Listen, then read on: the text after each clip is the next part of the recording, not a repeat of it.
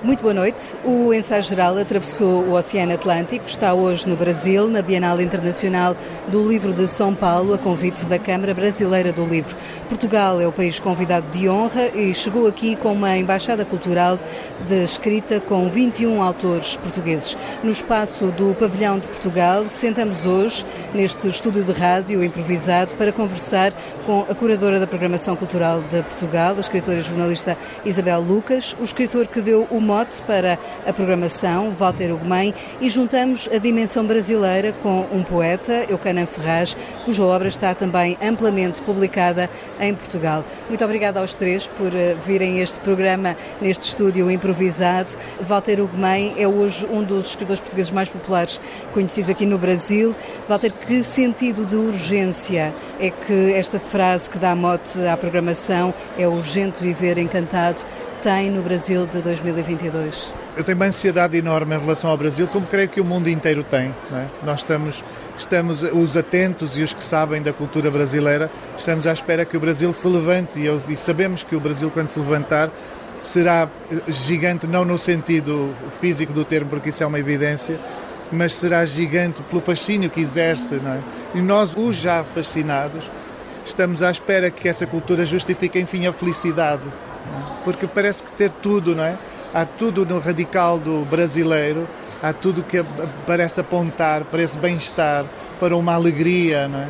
E então eu vivo muito com essa ansiedade desde menino que eu imaginei que aqui seria o paraíso. Eu viajei para aqui pela primeira vez para ter a prova de que aqui seria o paraíso. E hoje venho aqui, por mais que isto esteja perturbado, não é? por mais que os brasileiros estejam outra vez desafiados e constantemente desafiados, eu encontro sinais de que aqui pode ser o paraíso. Então eu acho que de facto falta isto, a urgência tem que ver com isto, tem que ver com limpar tudo o que preda o Brasil, tudo o que tenta vampirizar esta fortuna que é este lugar e que é esta gente e deixar que estas pessoas de uma vez por todas ascendam à sua, eu diria, a sua condição natural de gente feliz, de gente boa. Isabel Lucas, é de conversa, de diálogo que se faz esta programação, de conversa e diálogo entre estes dois países, Portugal e Brasil. Que objetivo tem esta programação? Sobretudo, que semente quer deixar uh, depois da Bienal terminar? Foi diálogo, foi, foi estabelecer um diálogo, foi que as mesas e as e as sessões tivessem este, esta potência de conversa entre os dois países. O que fazia sentido aqui era abrir um espaço de conversa em que as duas literaturas uh, se pudessem conhecer um bocadinho melhor e pudessem trocar impressões, eh, podem ser impressões diferentes. Também esta ideia de que é possível conversa na diferença, para mim faz muito, muito, muito sentido cada vez mais. Nos dias de hoje as pessoas fecham-se cada vez mais nas suas concordâncias e nos seus grupos de concordância e aqui eu queria exercitar esse, esse lado da conversa com a argumentação, com o pensamento. E, portanto, se me falarem em semente, o que é que semente é que pode nascer daqui? A curiosidade de uma literatura pela outra, para mim já é uma semente muito boa, que essa curiosidade possa aumentar, que apeteça aos brasileiros ler cada vez mais portugueses, que apeteça aos portugueses ler cada vez mais brasileiros, que essa descoberta seja uma continuação. Ainda que nessa descoberta se encontrem coisas que não gostemos muito, noutras, outras que possamos gostar mais, mas que isso passe por um conhecimento maior e não por essa estranheza ou esse estranhamento, como se diz aqui, não é? Estamos a falar de linguagens muito mescladas também. Essa mescla também é uma coisa que me fascina imenso, como é que a língua uh, é tão elástica, não é? E funciona. São coisas que, que eu gostaria muito que, hum, por mais sementinhas muito pequeninas que fossem, pudessem fazer nascer qualquer coisa. E essa coisa tem a ver com, mais uma vez, voltando ao início, o diálogo entre as duas literaturas. Quem publica já há muito tempo em Portugal é o Eucanã Ferraz, aliás, começou por publicar na editora que o Walter Ugumem teve, as Quase, publicou agora, mais recentemente, pela Imprensa Nacional Casa da Moeda, uma espécie de antologia da sua obra. Que urgência o Canã tem hoje para um poeta este Brasil que estamos a viver? As urgências são muitíssimas. É, eu adorei o que disse o Walter, porque mais do que uma urgência restrita aos brasileiros, é uma urgência para o mundo. Né? É, o Brasil tem um papel importantíssimo a desempenhar, e desempenhou e desempenhará. Eu tenho certeza disso. E o Walter disse uma coisa muito importante. É, e eu acho que é, o termo encantado aqui é exemplar, porque o Brasil hoje é um país desencantado consigo mesmo. Os brasileiros estão desencantados, vivemos um país desencantado. Os estrangeiros veem um país desencantado, triste, sombrio, violento, tudo aquilo que não é o Brasil, tudo aquilo que o Brasil não pode ser. Então é como se o Brasil vivesse o anti-Brasil nesse momento. E a fala do Walter traz uma, uma vontade. A, a palavra esperança é um pouco tola, eu não acho que, que seja isso, como se fosse é simplesmente o Brasil seguir o seu destino, como se fosse uma, uma espécie de fatalidade que o Brasil seja o que ele é, não o que ele pode ser, mas o que ele é. E isso está inteiramente imbricado com Portugal. É como se os nossos destinos estivessem de fato unidos. Então, é importante demais para o futuro de Portugal que o Brasil tenha um futuro importante do tamanho que ele é. Portugal não será grande se o Brasil não for grande também. É uma ilusão imaginar que Portugal é estritamente um país europeu, restrito à Europa. Isso não é verdade. Assim como o Brasil é um país também rodeado de, de países hispano-americanos e também não, não, não percebe isso. Então, enfim, há, há muitos laços que devem ser revistos nessa geopolítica, geoimaginação, nessa geossensibilidade. E o Brasil tem, uma, tem um papel importante demais para que permaneça desencantado. Né? Um dos livros que uh, os brasileiros têm trazido para autografar uh, do Walter Ugumem uh, aqui na Bienal é As Doenças do Brasil. É um livro que lançou no ano passado, que levou anos a, a, escrever, onde quase que inventa uma linguagem poética. Walter Ugumem, que doenças do Brasil são essas que ainda estão hoje em ferida? Em 1600 e alguma coisa, 38 creio, o padre António Vieira declara as doenças do Brasil como sendo uma certa extorsão que passa pelo corpo e pelos bens do outro, não é? Uma avidez em cima do alheio, daquilo que não nos pertence, seria talvez o, o, grande problema a diagnosticar no Brasil. Isto em 1630 e qualquer coisa. O padre António Vieira dá esta expressão, usa esta expressão um pouco mais literária, poética também, eh, em cima daquela terá sido eventualmente a primeira história do Brasil criada por um brasileiro, um António do Salvador, em que ele sim faz, essa, faz esse diagnóstico, mas não usa a expressão. Mas no fundo oferece a expressão ao Padre António Vieira.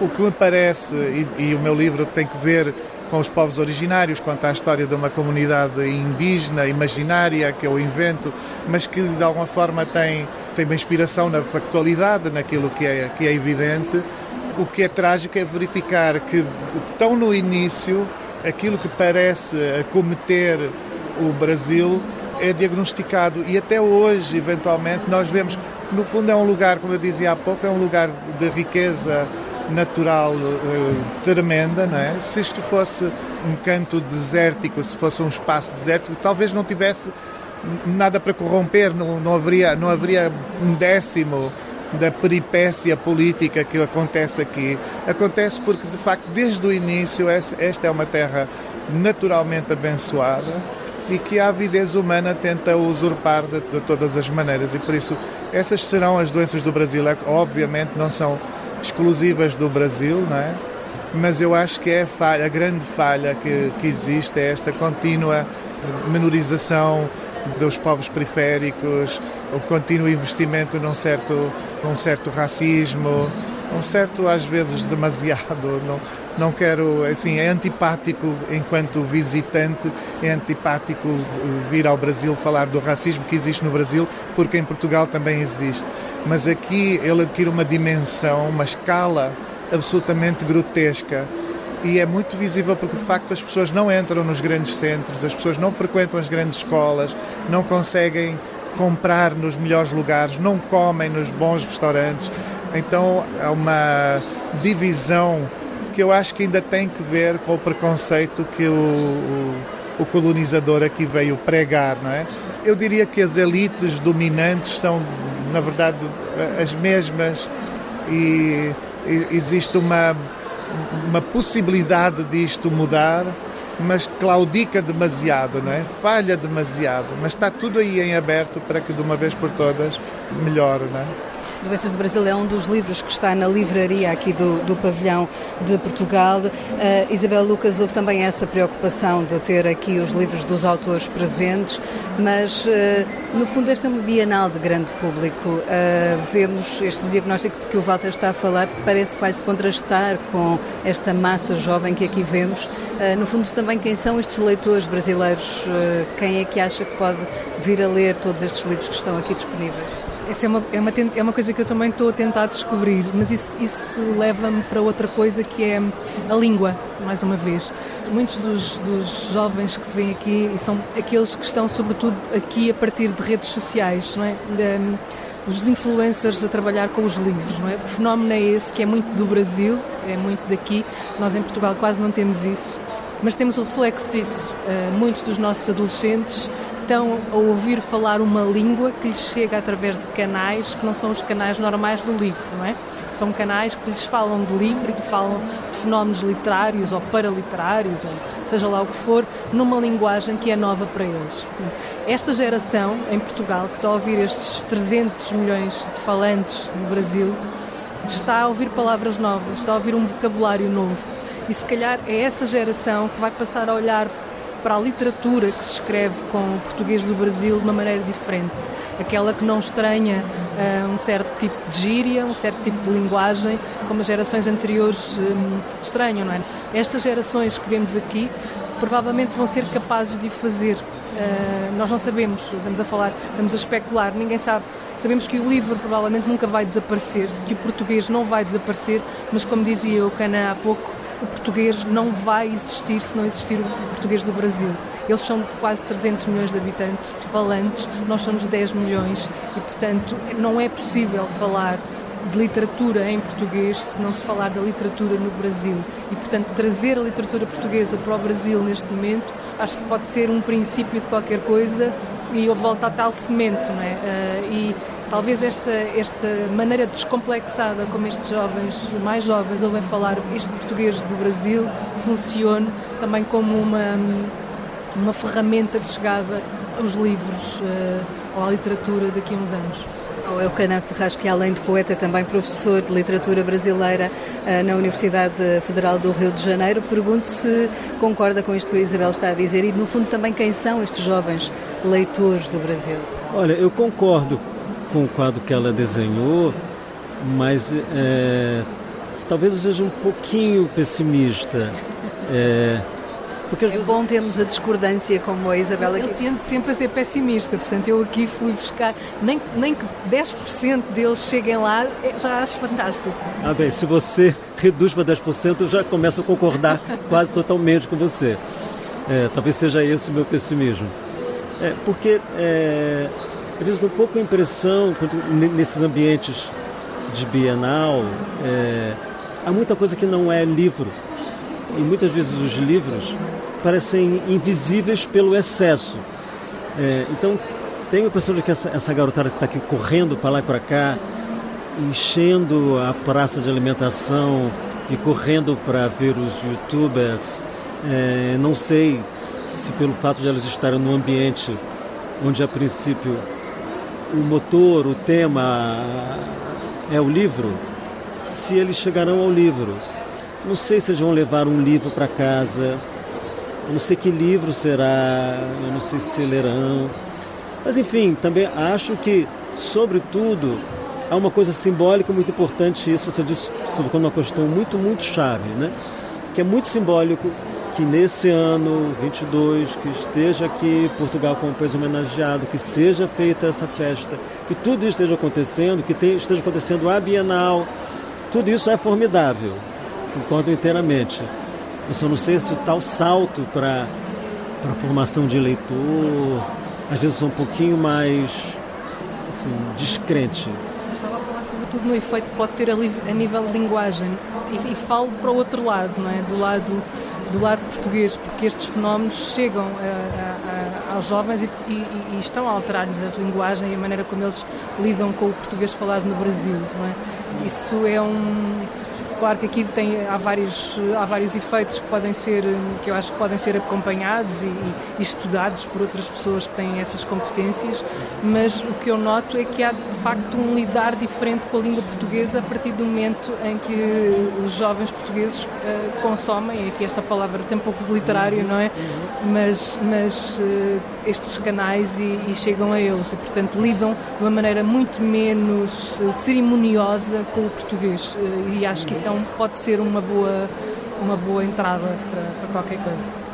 Há muitos escritores brasileiros, uh, uh, escritores em língua portuguesa que deram ao mundo de literatura de facto extraordinária, Clarice Lispector, Drummond de Andrade, enfim, tantos, Machado de Assis, Walter Ugumem, o que, é que, que dimensão estes clássicos brasileiros também trouxeram para a riqueza da língua portuguesa? Bem, eu, eu desde logo não seria o escritor que sou se não tivesse lido os brasileiros. Não, não saberia escrever o que escrevo, e se é que sei, porque mais do que sabê-lo acontece-me inolutavelmente, sem ter lido os brasileiros. Acho que o, a elasticidade que eles trazem à língua, a liberdade que eles trazem à língua, a mescla que a língua no Brasil acaba por uh, ter com as, as línguas nativas, as línguas originárias, toda essa contaminação, digamos assim, é, é super fértil. E eu, eu sempre disse assim, eu, eu prefiro ler um mau poeta brasileiro do que um médio poeta português. Porque o mau poeta brasileiro, ele traz por natureza, ele traz toda uma proposta que é um contrato novo, é uma coisa nova para, para mim, que fui criado ali na, na, naquela Europa mais ou menos conservada e conservadora, museológica, não é? Linda de morrer, mas ao mesmo tempo também tem qualquer coisa de cemitério, não é? Os museus também são assim onde se sepultam as obras, não é? E o, o Brasil, ele fornece essa coisa que ainda é fervilhante e que é muito desobediente e que eu acho que nós em Portugal precisamos muito de conquistar. Precisamos de regressar a esta experiência de não estar eh, fixados numa obediência obstinada e de entrar, de entrar pela liberdade dentro, não é? Mas eu gostava de dizer assim, eu, eu ando há anos a ver se consigo editar em Portugal alguns autores brasileiros que são dos que mais me fascinam. Eu quero muito que se publique uh, o Bartolomeu Campos de Queiroz. Uh, há um livrinho mínimo, é uma coisa, é uma narrativa mínima, tão rápida, lê-se numa hora e é das coisas mais, mais, mais deslumbrantes que pode ser, pode ser lido na, na vida de alguém. E eu quero muito que chegue a Conceição Evaristo.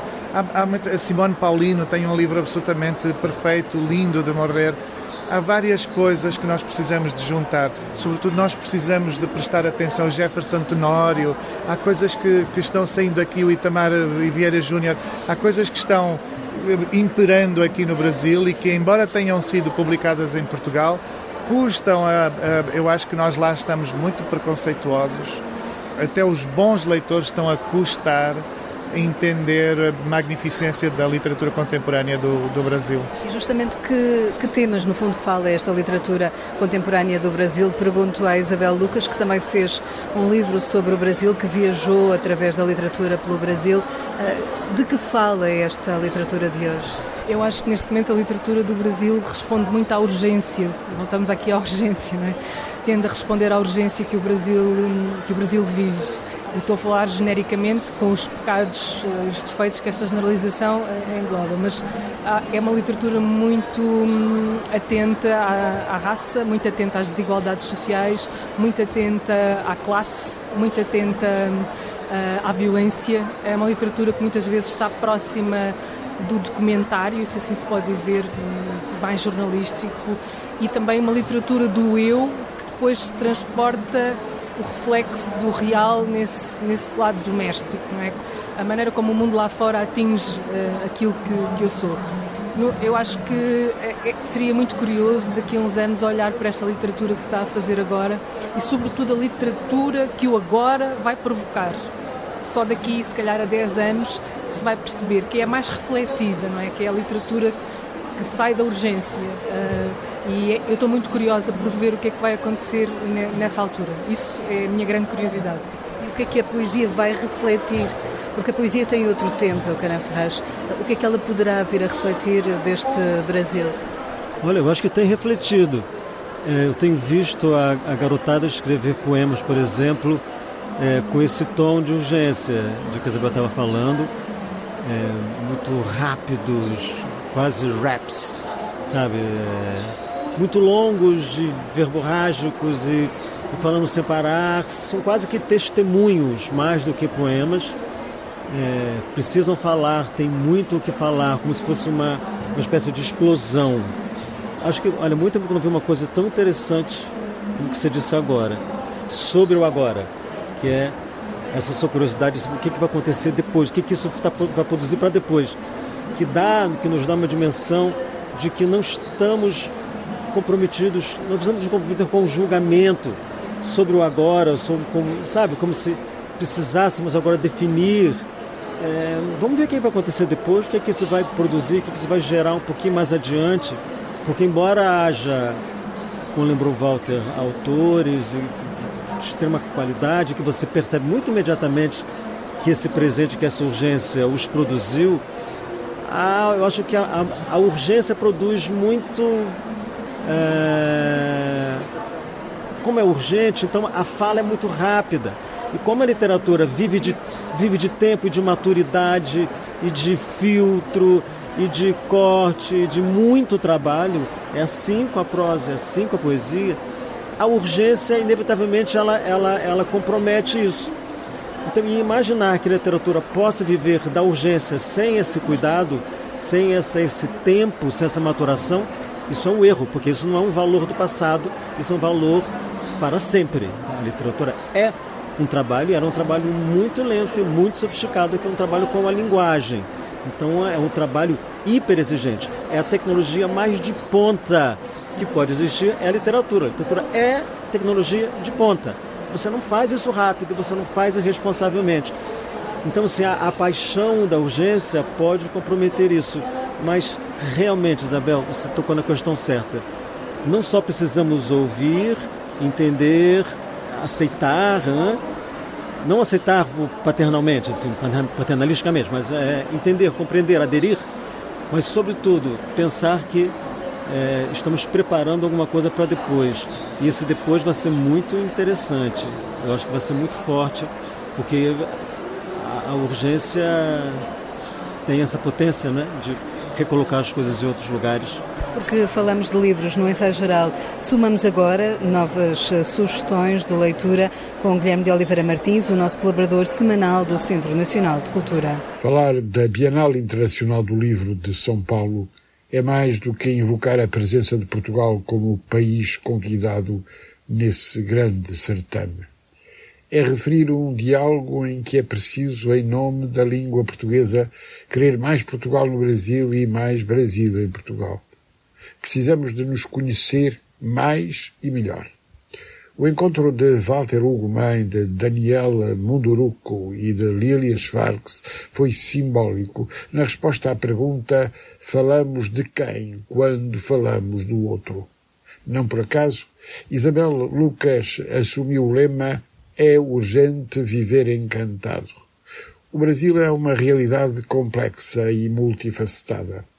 João Fernandes, na direção do Instituto Moreira Salles, tem insistido nessa procura das várias raízes e do que marca encontros e desencontros. E é a língua portuguesa que nós descobrimos com clássicos como Antero de Quental das Fadas, Camilo Castelo Branco, Fernando Pessoa, Pedro Vaz de Caminha, João de Barros e contemporâneos como Pepe Tela, Mário Cláudio, Nuno Júdice, Luandino Vieira ou Boaventura Sousa Santos. Mas é importante a presença de autores da língua portuguesa que não vêm de Portugal, como Paulina Xiziana, recente galardoada com o Prémio Camões. Luís Cardoso, autor de O Plantador de Abóboras, e Calaf e Palanga com as suas crónicas. E é esta diversidade que faz da língua portuguesa um mar de culturas. E o encantamento de que fala Walter Hugo Mãe é uma ajuda para entender o mundo, como tem afirmado Isabel Lucas. E é fundamental a ideia de que é essencial pôr os portugueses a conversar com quem normalmente não conversam nem se encontram. O português dos diferentes falares é um ponto de encontro. E é bom pôr os brasileiros a ler Agostina Bessa Luís, a invocar José Saramago, mas também os portugueses a reler Carlos Drummond de Andrade, Manuel Bandeira, Olígia Fagundes Teles e Nélida Pinhon. E é bom recordar a língua portuguesa de todos os continentes, os outros e nós. Nós e os outros formamos um mundo de mil diferenças e suplementaridades. A fechar o nosso programa, queria-vos pedir uh, sugestões de leitura. Alguns livros que possamos encontrar aqui e que devamos ler. O Walter já apontou alguns. Uh, algumas outras sugestões de leitura? Há pouco não disse o nome, o Bartolomeu Campos de Queiroz, Vermelho Amargo. Se não puderem levar mais nada do Brasil, levem pelo menos esse livro e depois agradeçam-me, eu sei que vão-me agradecer para todo sempre. Eu tenho uma paixão, aliás, tenho duas paixões. Eu acho que é um dos grandes livros da literatura mundial uh, foi escrito aqui e chama-se Grande Sertão Veredas e acho que é uma descoberta permanente e é um exercício incrível sobre o trabalho do português e a inventividade à volta do português e, e, pensar que ele foi editado em Portugal apenas 60 anos depois de ter sido publicado no Brasil é, mostra como, como nos desconhecemos. Para mim é inexplicável e é um livro que eu abro em qualquer página e paro ali e fico ali e as imagens que ele me sugere são inúmeras e, e faz-me sempre muita espécie, esta palavra, como é que é possível traduzir aquele livro para outras línguas? Ele já foi traduzido. É um trabalho inacreditável. E depois há um pequeno livro que eu também gosto muito, que é do Raduan Assar, que é o, o, o Lavoura Arcaica, que é, um, é uma delícia e lembra-me muito alguém que, que, me deu a ler pela primeira vez, é uma pessoa com quem porque eu tenho um grande carinho e que me deu a ler grandes autores brasileiros. E há outra ainda, tenho três. A Menina Morta, do Cornélio Pena, uma obra-prima. Eu quero Ferraz. Olha, eu vou dizer uma coisa bem contemporânea, o Fabrício Corsaletti, autor daqui de São Paulo, poeta, publicou esse ano pela Companhia das Letras um livro chamado Engenheiro Fantasma. Eu vou contar rapidamente o que é o livro. A gente nunca pode dizer o que é um livro de poemas porque não dá para explicar, mas esse tem uma coisa curiosa. É um livro com 56 sonetos, todos escritos por Bob Dylan quando Bob Dylan esteve incógnito em Buenos Aires. Então são 56 sonetos, todos eles numerados e a grande onda é você entrar no livro acreditando ou entrando no jogo que o livro propõe, que é esses são os sonetos que o Bob Dylan escreveu quando estava em Buenos Aires, sem que ninguém soubesse, e é um livro esplêndido. É incrível. É Engenheiro Fantástico, Fabrício Cossaletti, Companhia das Letras. Muito obrigada, uh, Eucanã Ferraz, Isabel Lucas, Walter Ugumem, terem estado neste estúdio improvisado no meio da Bienal do Livro de São Paulo, aqui com todo este ambiente de festa. Na, nós marcamos encontro na rádio, daqui a oito dias vamos levá-lo a visitar o novo Museu do Tesouro Real. Boa noite e bom fim de semana.